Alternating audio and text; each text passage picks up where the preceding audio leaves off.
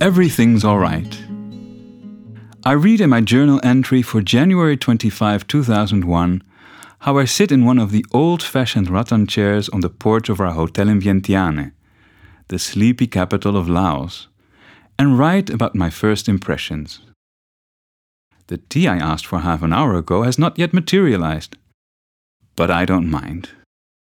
Absorbing the pace of life is part of the experience of being here just like the scorching afternoon heat and the musky smell of the hotel. A young man with fine features sweeps the porch with slow, delicate movements, as if he's caressing the teak floor rather than cleaning it. All the while, he sings softly, in high tones, a wondering melody as though he's talking to himself while singing.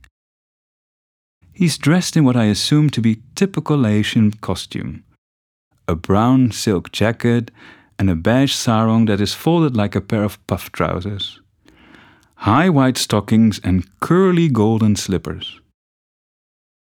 I wonder what he wears at home. Shorts, perhaps? And a Manchester United t shirt like I saw other young men do? Does his name sound as melodious as the ones I heard on the radio when I was a boy sitting at the breakfast table in Rotterdam? Back then, I didn't quite understand the news about the American bombings and the struggle of the local communists to take power.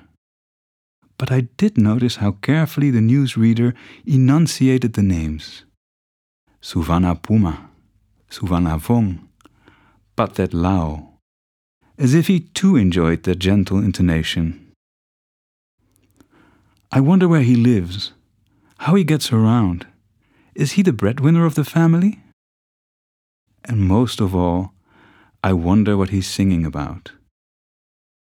I'm going to ask him, but not just yet.